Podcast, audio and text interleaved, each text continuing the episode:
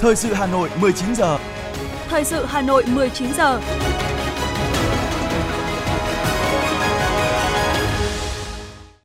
Kính chào quý vị và các bạn. Bây giờ là chương trình thời sự của Đài Phát thanh Truyền hình Hà Nội.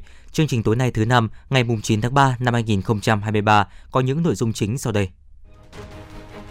Chủ tịch Quốc hội Vương Đình Huệ chủ trì cuộc họp về kiểm soát quyền lực, phòng chống tiêu cực lợi ích nhóm, cục bộ trong xây dựng pháp luật. Ủy ban nhân dân thành phố tổ chức họp thông tin về tình hình kinh tế xã hội 2 tháng đầu năm 2023 và nhiều vấn đề được dư luận quan tâm. Bắt đầu từ ngày 15 tháng 3 đến ngày 4 tháng 5, Cục Thuế Hà Nội sẽ triển khai tháng đồng hành hỗ trợ doanh nghiệp và người nộp thuế thực hiện quyết toán. Bé gái 2 tháng tuổi tử vong nghi do sặc sữa và những khuyến cáo đối với các bậc phụ huynh. Phần tin thế giới có những sự kiện nổi bật. Liên Hợp Quốc kêu gọi giải pháp chính trị cho Syria. Phụ nữ châu Mỹ Latin kêu gọi bình đẳng giới. Sau đây là nội dung chi tiết. Thưa quý vị và các bạn, sáng nay, Chủ tịch Quốc hội Vương Đình Huệ chủ trì cuộc họp của Đảng đoàn Quốc hội cho ý kiến về dự thảo quy định của Bộ Chính trị về kiểm soát quyền lực, phòng chống tiêu cực lợi ích nhóm, cục bộ trong xây dựng pháp luật. Góp ý cụ thể, Chủ tịch Quốc hội Vương Đình Huệ nhấn mạnh, kiểm soát quyền lực trong xây dựng pháp luật không chỉ là Quốc hội giám sát chính phủ mà nhiều cơ quan chủ thể phải cùng giám sát lẫn nhau để bảo đảm phòng chống hiệu quả. Quy định cũng chỉ nên tập trung vào công tác xây dựng pháp luật – Chủ tịch Quốc hội cũng đặc biệt lưu ý phải chú trọng cả quy định phòng và chống, bởi thực tế hiện nay khi phát hiện ra sai phạm trong xây dựng pháp luật thì biện pháp xử lý chưa thực sự nghiêm, khi ban hành văn bản sai thì việc quy trách nhiệm cũng chưa rõ. Chủ tịch Quốc hội đề nghị Đảng đoàn Quốc hội tiếp tục chỉ đạo việc tổng kết, giả soát, đánh giá việc thực hiện luật ban hành văn bản quy phạm pháp luật nhằm hoàn thiện quy trình xây dựng pháp luật, tăng cường chỉ đạo, giám sát việc thực thi pháp luật, ra soát lỗ hổng, sơ hở để có định hướng sửa đổi, bổ sung, hoàn thiện chính sách. Cũng trong sáng nay, Đảng đoàn Quốc hội đã cho ý kiến về đề án nâng cao hiệu quả công tác truyền thông về hoạt động của Quốc hội, đồng thời diễn ra lễ ký quy chế phối hợp công tác giữa Đảng đoàn Quốc hội với Đảng ủy cơ quan văn phòng Quốc hội. Cùng ngày, Bộ Công an phối hợp Ban tuyên giáo Trung ương, Học viện Chính trị Quốc gia Hồ Chí Minh và Hội đồng Lý luận Trung ương tổ chức hội thảo khoa học quốc gia 6 điều dạy của Chủ tịch Hồ Chí Minh, di sản vô giá của lực lượng Công an nhân dân.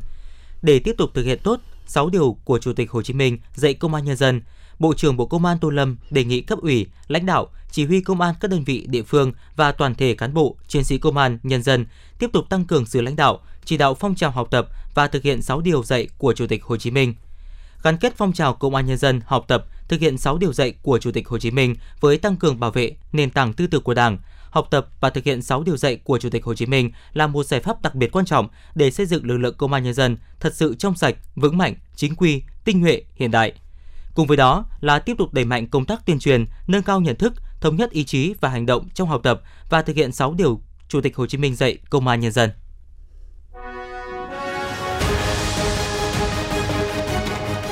Thời sự Hà Nội, nhanh, chính xác, tương tác cao. Thời sự Hà Nội, nhanh, chính xác, tương tác cao.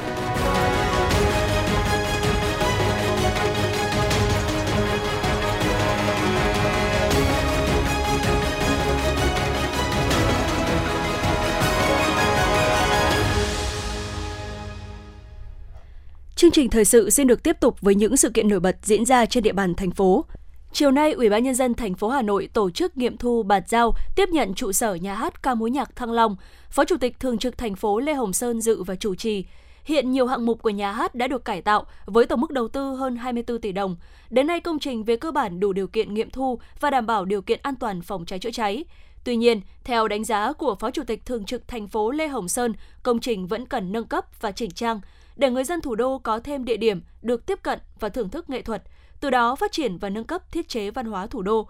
Đồng thời, ban lãnh đạo nhà hát cần nghiên cứu xem xét chuyển đổi số, đưa sản phẩm chương trình lên các nền tảng số để đại đa số người dân. Phó Chủ tịch Thường trực thành phố đề nghị trong thời gian tới, nhà hát cần có đề xuất chỉnh sửa cụ thể hạng mục để hoàn thiện và nâng cấp công trình nhưng vẫn đảm bảo tính nghệ thuật. Đồng thời, ban lãnh đạo nhà hát cần lên ngay kế hoạch sử dụng cũng như xây dựng khung chương trình biểu diễn sao cho phù hợp với điều kiện cơ sở vật chất của nhà hát. Cũng trong chiều nay, Ủy ban nhân dân thành phố đã tổ chức họp báo thông tin về tình hình kinh tế xã hội tháng 2 năm 2023 và một số nội dung chuyên đề. Tránh Văn phòng Ủy ban nhân dân thành phố kiêm người phát ngôn của Ủy ban nhân dân thành phố Trương Việt Dũng, Phó Giám đốc phụ trách Sở Thông tin và Truyền thông Nguyễn Việt Hùng chủ trì họp báo. Đáng chú ý, đây là lần đầu tiên Ủy ban nhân dân thành phố tổ chức họp báo theo hình thức trực tuyến tới 30 điểm cầu tại các quận huyện để lãnh đạo các địa phương có thể trả lời ngay các vấn đề nóng tại địa bàn mình. Tại buổi họp báo, Phó Giám đốc Sở Kế hoạch và Đầu tư Lê Văn Quân đã báo cáo về tình hình kinh tế xã hội tháng 2 năm 2023 và nhiệm vụ trọng tâm năm 2023. Về nhiệm vụ trọng tâm năm 2023, Phó Giám đốc Sở Kế hoạch và Đầu tư Lê Văn Quân cho biết, Ủy ban nhân dân thành phố sẽ tổ chức sơ kết giữa nhiệm kỳ, thực hiện nghị quyết đại hội 17 Đảng bộ thành phố và 10 chương trình công tác toàn khóa của thành ủy. Tập trung thực hiện đồng bộ, hiệu quả các mục tiêu, nhiệm vụ, giải pháp của kế hoạch phát triển kinh tế xã hội năm 2023, góp phần hoàn thành kế hoạch phát triển kinh tế xã hội 5 năm 2021-2025 hoàn thành quy hoạch thủ đô thời kỳ 2021-2030, tầm nhìn đến năm 2050 và điều chỉnh tổng thể quy hoạch chung xây dựng thủ đô Hà Nội đến năm 2030, tầm nhìn đến năm 2050 cùng nhiều nhiệm vụ khác. Lập lại trật tự vỉa hè, lòng đường cũng là nội dung được nhiều cơ quan báo chí quan tâm trong cuộc họp báo chiều nay do Ủy ban nhân dân thành phố tổ chức. Đáng chú ý, lần đầu tiên thành phố tổ chức họp báo theo hình thức trực tuyến tới 30 điểm cầu tại các quận huyện thị xã để lãnh đạo các địa phương có thể trả lời ngay các vấn đề nóng trên địa bàn. Một trong những vấn đề được nhiều cơ quan báo chí quan tâm là chiến dịch giành lại vỉa hè cho người đi bộ đang được triển khai quyết liệt những ngày qua. Tuy nhiên thực tế nơi Xin lỗi quý vị, tuy nhiên thực tế nơi quyết liệt, nơi còn bỏ trống. Thừa nhận thực tế này, Đại tá Dương Đức Hải, Phó Giám đốc Công an thành phố cho biết tình trạng trên cần chấn chỉnh ngay lập tức. Công an thành phố đã tham mưu Ủy ban nhân dân thành phố chia làm 3 lộ trình thực hiện cụ thể bao gồm tuyên truyền, cương quyết xử lý, duy trì sau xử lý. Thành phố đã lập các đoàn kiểm tra, phân công trách nhiệm, rõ người rõ việc, rõ chức năng nhiệm vụ ở từng địa bàn. Theo Phó Giám đốc Công an thành phố, việc lấy lại vỉa hè cho người đi bộ sẽ không ảnh hưởng nhiều đến những người mưu sinh dựa trên hè phố. Tuy nhiên, các giải pháp cũng được tính đến. Liên quan tới việc điều chỉnh giá nước sạch, Sở Tài chính Hà Nội cho biết, tại dự thảo phương án giá nước trình Ủy ban nhân dân thành phố, Sở đánh giá tác động của việc điều chỉnh giá nước sạch đối với các đối tượng sử dụng không có tác động lớn đến giá các của hàng hóa, dịch vụ có liên quan. Tại dự thảo phương án giá trình Ủy ban nhân dân thành phố, Sở Tài chính cũng đánh giá tác động của việc điều chỉnh giá nước sạch đối với các đối tượng sử dụng. Theo tính toán của liên ngành, với phương án giá dự kiến, CPI sẽ tăng khoảng 0,17%, không có tác động lớn đến giá của các hàng hóa dịch vụ có liên quan. Về công tác nhân sự của Ủy ban nhân dân thành phố, Tránh Văn phòng Ủy ban nhân dân thành phố Hà Nội Trương Việt Dũng cho biết, theo quy định của chính phủ, số lượng phó chủ tịch Ủy ban nhân dân thành phố không quá 5 người, chưa kể những người thuộc diện luân chuyển từ trung ương về. Với thành phố Hà Nội hiện nay đang có 5 phó chủ tịch Ủy ban nhân dân thành phố, trong đó có một người là cán bộ thuộc diện trung ương luân chuyển về. Như vậy, theo các quy định và thành phố đã xin với cơ quan trung ương, thì Hà Nội không có quá 6 phó chủ tịch thành Ủy ban nhân dân thành phố. Ông Dũng cho biết, Tại kỳ họp Hội đồng Nhân dân thành phố diễn ra vào ngày mai ngày 10 tháng 3 sẽ có xem xét về công tác nhân sự. Nội dung này đang được thực hiện theo quy trình quy định.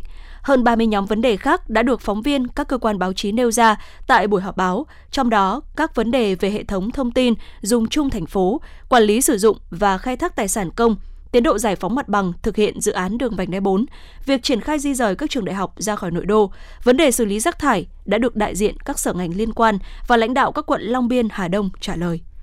Cùng ngày, Cục Thuế thành phố Hà Nội tổ chức hội nghị trực tuyến hướng dẫn, hỗ trợ, đồng hành cùng người nộp thuế thực hiện quyết toán thuế năm 2022 tại địa chỉ http 2 2 chéo hà nội gdt gov vn Năm nay, từ ngày 15 tháng 3 năm 2023 đến ngày 4 tháng 5 năm 2023, Cục Thuế thành phố triển khai chương trình đồng hành cùng doanh nghiệp, tổ chức cá nhân thực hiện quyết toán thuế năm 2022 đồng loạt tại văn phòng cục và 25 chi cục thuế quận, huyện, thị xã, khu vực với ba chức năng hỗ trợ: hỗ trợ về chính sách, hỗ trợ về công nghệ thông tin và hỗ trợ về kê khai thuế. Tại buổi hướng dẫn, tính đến 10 giờ 30, hơn 130 câu hỏi đã được gửi đến và được cán bộ cục thuế trả lời cụ thể, chi tiết. Các câu hỏi tập trung nhiều vào nội dung quyết toán thuế như thủ tục đăng ký người phụ thuộc để giảm trừ gia cảnh thuế thu nhập cá nhân, những lưu ý khi thực hiện quyết toán thuế năm 2022, khoản tiền công ty bị mất do kế toán đánh cắp đã tử vong có được xác định là chi phí được trừ khi xác định thu nhập chịu thuế thu nhập doanh nghiệp hay không. Sáng nay, Trung tâm Dịch vụ Việc làm Hà Nội đã phối hợp với Trung tâm Dịch vụ Việc làm các tỉnh Thái Nguyên, Bắc Giang, Bắc Ninh, Ninh Bình, Bắc Cạn tổ chức phiên giao dịch việc làm trực tuyến. Đáng chú ý có tới hơn 10,7 nghìn chỉ tiêu việc làm cho người lao động tại phiên này. Theo thống kê của ban tổ chức, trong số 10.752 chỉ tiêu việc làm của 75 doanh nghiệp, riêng tại Hà Nội, số doanh nghiệp tham gia tuyển dụng là 34 đơn vị, số chỉ tiêu tuyển dụng là 1.531 lao động. Cơ hội việc làm tại phiên giao dịch việc làm tập trung chủ yếu vào nhóm từ 18 đến 25 tuổi, với 788 trên 1.531 chỉ tiêu, chiếm 51,4%.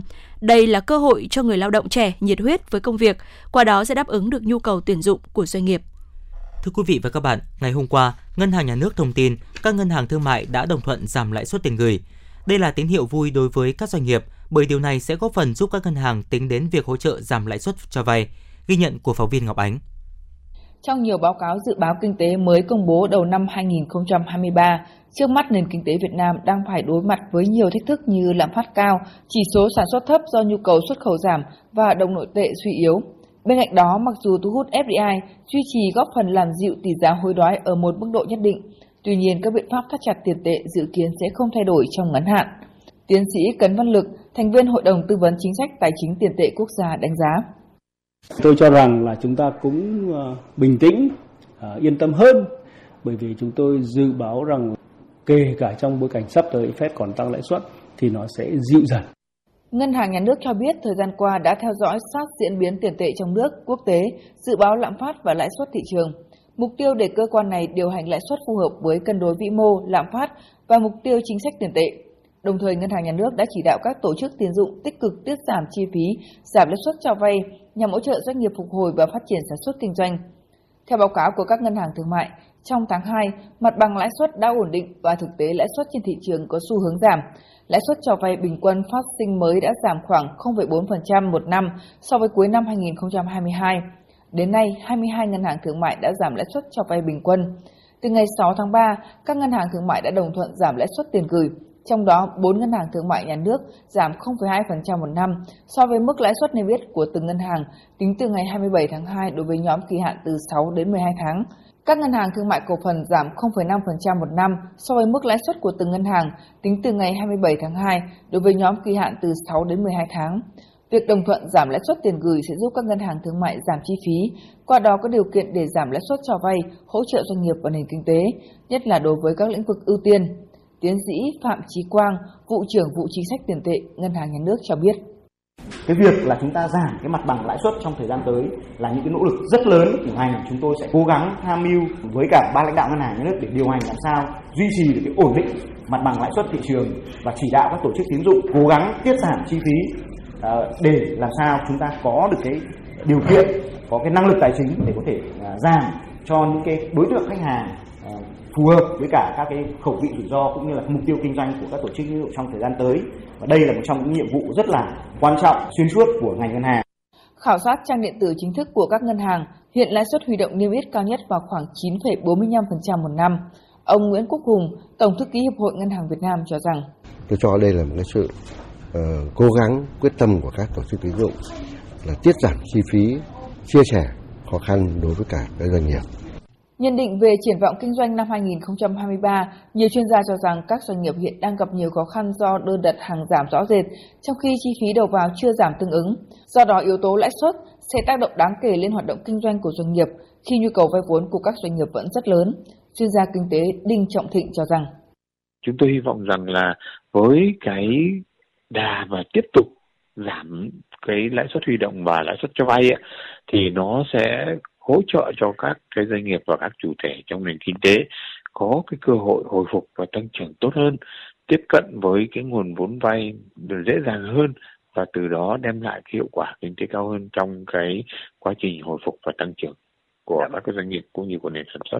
Theo kết quả điều tra xu hướng của các tổ chức tín dụng do Ngân hàng Nhà nước thực hiện, bốn lĩnh vực dự kiến là động lực tăng trưởng tín dụng chính cho năm 2023 bao gồm bán buôn bán lẻ, xuất nhập khẩu, cho vay phục vụ nhu cầu đời sống, sản xuất thức ăn và đồ uống. Để hỗ trợ sản xuất, một số ngân hàng đưa ra các gói vay ưu đãi giảm từ 0,1 đến 2% một năm tùy ngân hàng. Tuy nhiên, theo các chuyên gia, để tiếp cận được nguồn vốn vay ưu đãi với lãi suất giảm nhiệt từ ngân hàng, điều quan trọng doanh nghiệp cần kế hoạch kinh doanh khả thi, đảm bảo khả năng trả nợ.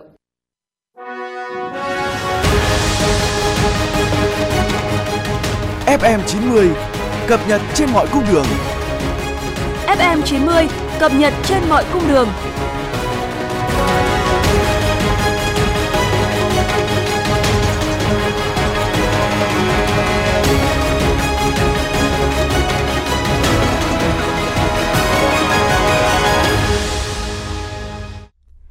Thưa quý vị và các bạn, mỗi người đều có lý do riêng để thương nhớ 12 và đặc biệt thương nhớ những mùa hoa đã đến và đi của Hà Nội với bao sắc màu và cảm xúc – Mỗi mùa hoa đến lại khoác lên Hà Nội một chiếc áo mới.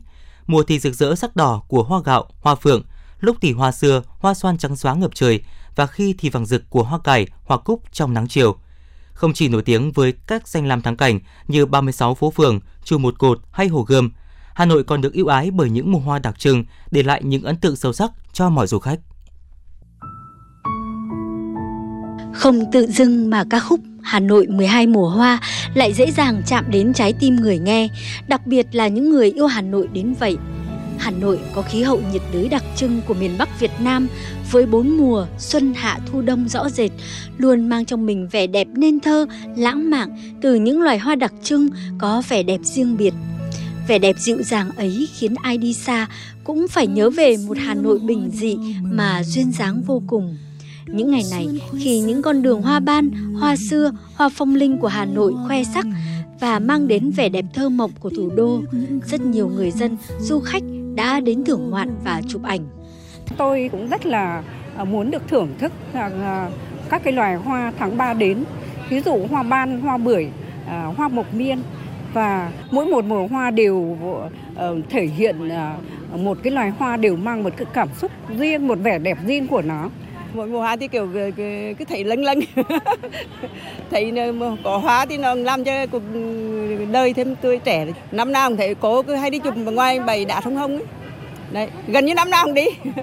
Xong rồi cả mua hoa hôm kia là mới đi đi ở mua hoa phong linh ở bên chỗ mỹ đinh ấy. hà nội có rất nhiều thứ để hấp dẫn rồi. Nhưng mà nếu mà có thêm hoa thì rất là tốt. Tại vì ngoài những phố cổ hoa cũng là một đặc điểm của đất nước chúng mình ta. Thông thường thì mọi người hay bảo là hà nội về mùa thu nhưng bây giờ thì không không chỉ thu mà xuân hạ thu đông thì tất cả mọi thứ đều có thể lôi cuốn mọi người tập trung mọi người ở những địa điểm mà có hoa nhất định. Nhưng mà chắc chắn là với cái thời tiết và cái không gian như thế này thì uh, tạo cho mình rất là nhiều cảm xúc nhất là cảm xúc lãng mạn về tình yêu ạ. Rất là phù hợp cho những cặp đôi của bọn em để lưu giữ cái kỷ niệm về ngày cưới của mình ạ. Nắm bắt xu hướng, nhiều địa phương của Hà Nội đã xây dựng sản phẩm du lịch hoa để thu hút du khách Điển hình là huyện Ba Vì đã mở rộng diện tích trồng hoa dã quỳ lên tới 10 hecta, tạo thành đặc sản tham quan trải nghiệm cho du khách vào tháng 11 và tháng 12 hàng năm. Lượng khách đến nơi đây ngày một tăng, đặc biệt là vào mùa hoa dã quỳ. Vào mùa du lịch cao điểm, vườn quốc gia Ba Vì đón 25.000 lượt khách một tháng. Lấy thế mạnh sản phẩm hoa để thu hút du khách.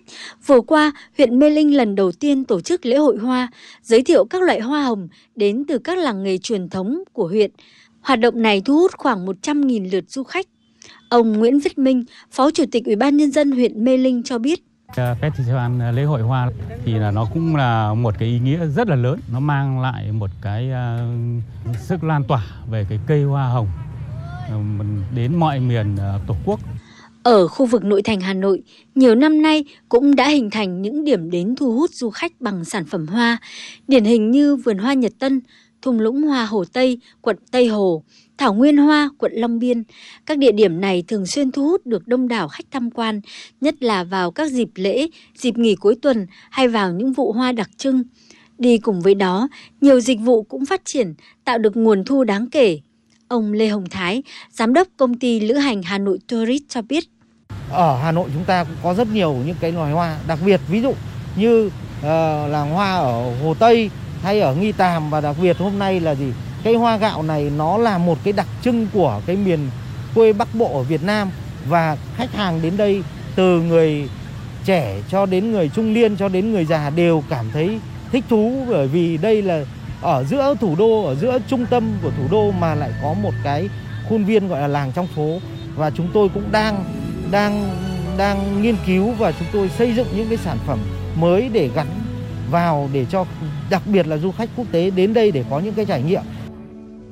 Với lợi thế có nhiều con đường hoa cùng nhiều loài hoa đặc trưng theo mùa nở quanh năm, Hà Nội đang sở hữu những không gian đẹp lãng mạn, thu hút người dân và du khách. Nắm bắt xu hướng này, ngành du lịch Hà Nội đang hướng các địa phương, đơn vị xây dựng sản phẩm du lịch bền vững, trong đó có sản phẩm du lịch hấp dẫn Hà Nội 12 mùa hoa. Giám đốc Sở Du lịch Hà Nội Đặng Hương Giang cho biết, Sở đang hướng các địa phương, đơn vị xây dựng sản phẩm du lịch bền vững, trong đó, sản phẩm du lịch Hà Nội 12 mùa hoa được khuyến khích triển khai ở những địa phương có địa bàn phù hợp. Hiện Sở Du lịch đang xây dựng văn bản tham mưu đề xuất thành phố về việc có cơ chế quy hoạch rõ ràng cho việc phát triển các sản phẩm du lịch ở từng địa phương. Trước mắt, Sở Du lịch Hà Nội sẽ phối hợp với các địa phương lên kế hoạch phát triển nhiều dòng sản phẩm mới, trong đó sẽ khai thác khu vực ven sông Hồng, nơi có rất nhiều vườn hoa.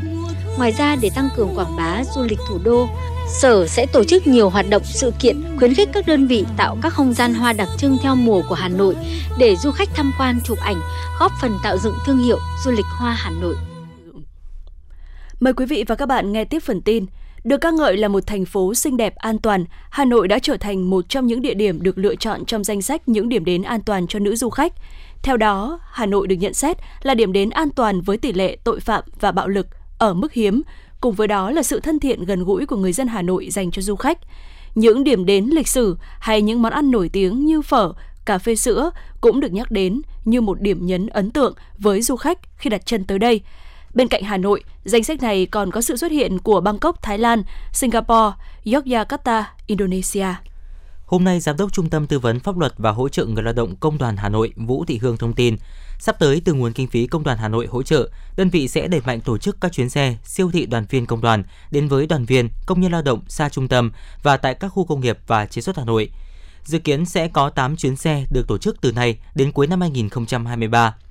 Thông qua hoạt động chăm lo, hỗ trợ trực tiếp nhưng bán hàng chất lượng với giá ưu đãi, tư vấn pháp luật sẽ giúp đoàn viên người lao động hiểu rõ vai trò của tổ chức công đoàn, tạo động lực để động viên, khích lệ đoàn viên, người lao động làm tốt để có năng suất chất lượng cao hơn và ngày càng gắn bó với doanh nghiệp, tổ chức công đoàn.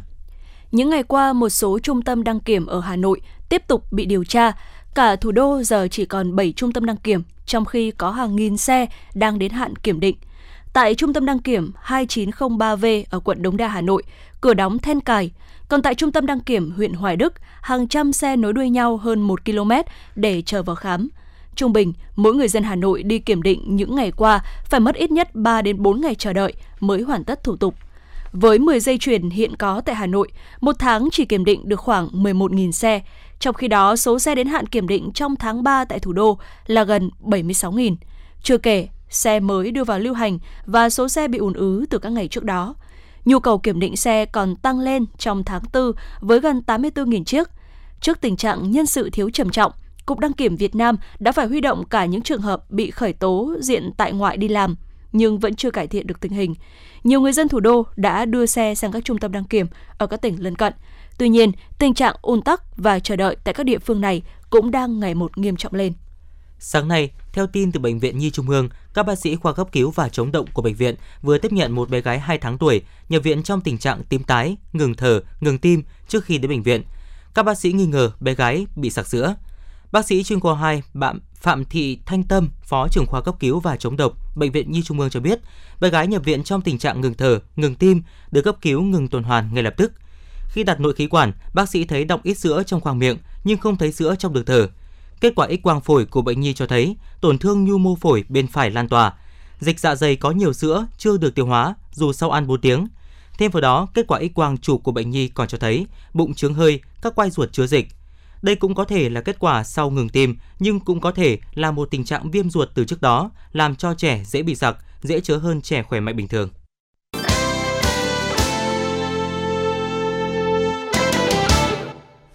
Quý vị và các bạn đang nghe chương trình thời sự của Đài Phát thanh Truyền hình Hà Nội. Phần tin thế giới sẽ tiếp nối chương trình. Đặc phái viên của Liên Hợp Quốc về Syria đã ra lời kêu gọi các bên gây xung đột và cộng đồng quốc tế hồi sinh những nỗ lực nhằm tìm kiếm một giải pháp chính trị cho cuộc xung đột đã tàn phá đất nước này hơn một thập kỷ qua. Sự tàn phá do xung đột làm hàng trăm nghìn người chết, khiến hàng triệu người phải sơ tán và thu hút sự tham gia của các cường quốc khu vực và thế giới, càng trở nên trầm trọng hơn do sự tàn phá quy mô lớn do các trận động đất xảy ra ở Tây Bắc Syria hồi tháng 2 vừa qua. Tổng thống Ukraine Volodymyr Zelensky nói với hãng CNN rằng Ukraine không có kế hoạch sử dụng vũ khí tầm xa của phương Tây để tấn công vào lãnh thổ của Nga nếu có. Theo ông Zelensky, chính phủ Ukraine chưa sẵn sàng đàm phán với Tổng thống Nga Vladimir Putin trong bất kỳ hoàn cảnh nào. Nhà lãnh đạo Ukraine cho biết Kiev sẽ chỉ ngồi vào bàn đàm phán khi Nga rút quân khỏi lãnh thổ Ukraine. Trong ngày thứ hai của cuộc biểu tình của sinh viên Đại học Sri Lanka ở Colombo, cảnh sát đã sử dụng hơi cay và vòi rồng để giải tán cuộc biểu tình. Lãnh đạo hội sinh viên Hiruna Hetiarachi cho biết các cuộc biểu tình diễn ra từ thứ ba, kêu gọi tổ chức các cuộc bầu cử chính quyền địa phương như dự kiến và bãi bỏ đạo luật phòng chống khủng bố và nhiệm kỳ tổng thống. Nhân viên khu vực công tại các bệnh viện, ngân hàng và cảng Sri Lanka và giáo viên cũng đã xuống đường biểu tình phản đối chi phí sinh hoạt tăng cao.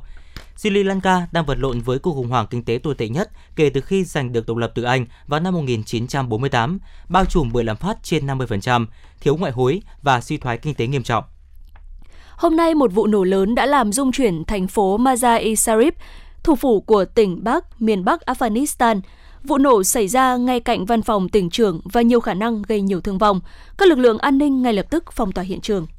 Nhân kỷ niệm Ngày Quốc tế Phụ nữ mùng 8 tháng 3, hàng nghìn phụ nữ đã diễu hành qua các đường phố ở các thủ đô của các quốc gia khu vực Mỹ Latin kêu gọi bình đẳng giới và chống phân biệt chủng tộc. Đã diễn ra tại thủ đô của các nước trong khu vực Mỹ Latin như Mexico, Bolivia, Peru, Argentina, Brazil phản đối tình trạng bạo lực đối với phụ nữ kêu gọi bảo vệ phụ nữ trước hành động bạo lực giết hại phụ nữ. Những người biểu tình ở Uruguay, ở Montevideo lên án sự áp bức và nạn đói và yêu cầu được tôn trọng. Ở Venezuela, nơi bị làm phát tấn công, phụ nữ yêu cầu mức lương cao hơn. Cơ quan điều hành hệ thống đường sắt Mỹ cho biết chuyến tàu chở hàng của công ty CSX đã bị chật bánh sau khi va vào một tảng đá ở Sandstone, Tây Virginia, khiến ba thành viên thủy thủ đoàn bị thương và làm tràn nhiên liệu diesel xuống một con sông gần đó. Thông tin sơ bộ cho thấy cả bốn đầu máy của đoàn tàu và 9 toa bị chật bánh. Tổ lái đầu máy kéo có 3 thành viên.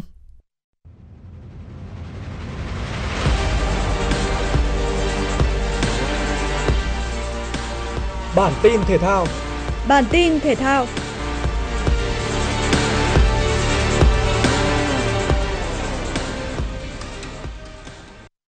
Nguyễn Thùy Linh chạm trán tay vợt người Indonesia Wijaja Stephanie tại trận mở màn giải cầu lông Thái Lan International Challenge 2023. Tay vợt nữ số 1 Việt Nam thua 16-21 ở ván đầu, nhưng thắng chóng vánh 21-10 ở ván 2. Cao trào của trận đấu là cuối ván thứ ba. Thùy Linh ở rất gần chiến thắng khi dẫn 20-16 và có tới 3 match point, nhưng cô liên tục mắc lỗi để đối thủ dẫn ngược 21-20. Dù vậy, hạt giống số 1 của nội dung đơn nữ đã không mất tinh thần, cứu được match point gỡ 21-21 và sau đó giành chiến thắng 24-22 và quyền đi tiếp sau 1 giờ 11 phút tranh tài ở sân đấu số 1. Vòng 2, Thùy Linh sẽ gặp người thắng trong cặp đấu giữa Shio Tông Tung và Shin Manshi. Tại nội dung dành cho nữ bên cạnh tay vợt số 50 thế giới, Việt Nam còn có Vũ Thị Trang và Vũ Thị Anh Thư, tuy nhiên cả hai đã dừng bước ở vòng loại. Ở nội dung đơn nam, Việt Nam có sự góp mặt của ba tay vợt, Nguyễn Tiến Minh và Lê Đức Phát thua ở vòng 1. Chỉ Nguyễn Hải Đăng hạ được Sang Chirac 18-21, 22-20 và 21-8 để giành quyền vào vòng 2 gặp hạt giống số 8, Koga Minoru. Tại lượt trận cuối bảng C vòng chung kết U20 châu Á 2023, Hàn Quốc đang đứng đầu bảng với 6 điểm sau hai trận thắng, nên chỉ cần hòa với Tajikistan là họ đứng đầu bảng và giành vé vào tứ kết. Cả hai đội chơi ăn miếng trả miếng khá hấp dẫn, nhưng những cú dứt điểm đều bị bỏ lỡ rất đáng tiếc. Hòa không đều, U20 Hàn Quốc đã có 3 trận liền bất bại, trong đó có hai trận thắng, qua đó đứng đầu bảng C. Như vậy hai đội bóng của bảng C lọt vào tứ kết là U20 Hàn Quốc và U20 Jordani. Do ở trận đấu cùng giờ, Oman cầm hòa Jordani không bàn thắng. Như vậy đã xác định được 6 đội vào tứ kết là Uzbekistan, Iraq, Iran, Australia, Hàn Quốc và Jordani. Ở trận đấu lượt về vòng 1/8 Champions League, Tottenham có lợi thế sân nhà nhưng không thể ghi bàn và hòa AC Milan không bàn thắng. Đội chủ nhà thậm chí chỉ còn chơi với 10 người sau khi Christian Romero nhận thẻ vàng thứ hai rời sân ở phút 77. Giành chiến thắng 1-0 sau hai lượt trận, AC Milan có lần đầu tiên vào tứ kết Champions League sau 11 năm. Tâm điểm ở loạt trận này hướng về sân Allianz Arena, nơi Bayern Munich tiếp đón Paris Saint-Germain cùng lợi thế một bàn dẫn trước. Bước ngoặt của trận đấu diễn ra phần lớn trong hiệp 2. Tại đây Bayern Munich đã có đến 3 lần làm rung mảnh lưới đội khách, nhưng một lần trong số đó không được công nhận vì lỗi việt vị. Đáng chú ý hai bàn thắng của đội chủ nhà trận này đều được ghi bởi hai người cũ của Paris Saint-Germain là Choupo-Moting và Sergei Gnabry. Thua 0-2 ở lượt về và 0-3 sau hai lượt trận, Paris Saint-Germain dừng bước ở vòng 1/8 và tiếp tục lỡ hẹn với danh hiệu Champions League. Đài khí tượng thủy văn khu vực đồng bằng Bắc Bộ dự báo do ảnh hưởng của vùng áp thấp phía Tây và sau đó là áp cao lạnh lục địa, ngày mai Hà Nội nhiều mây không mưa, sương mù nhẹ vài nơi, thời tiết lạnh về đêm và sáng sớm, nhiệt độ thấp nhất từ 20 đến 21 độ, nắng ấm, cảm giác nóng về trưa và chiều, nhiệt độ cao nhất 30 độ. Khoảng ngày 12 và 13 tháng 3, Hà Nội ảnh hưởng đợt không khí lạnh tăng cường, có cường độ mạnh. Do vậy, Hà Nội mưa rào rải rác và rông vài nơi, gió chuyển hướng đông bắc mạnh cấp 2 cấp 3, thời tiết chuyển rét, nhiệt độ giảm mạnh trong ngày 14 tháng 3 với mức nhiệt thấp nhất 16 đến 17 độ C, cao nhất chỉ ở mức 25 đến 26 độ. Quý vị và các bạn vừa nghe chương trình thời sự của Đài Phát thanh Truyền hình Hà Nội, chỉ đạo nội dung nhà báo Nguyễn Kim Khiêm, chỉ đạo sản xuất Nguyễn Tiến Dũng, tổ chức sản xuất Trà My. Chương trình do biên tập viên Thủy Chi, phát thanh viên Quang Minh Thu Minh cùng kỹ thuật viên Quốc Hoàn thực hiện. Thân mến chào tạm biệt.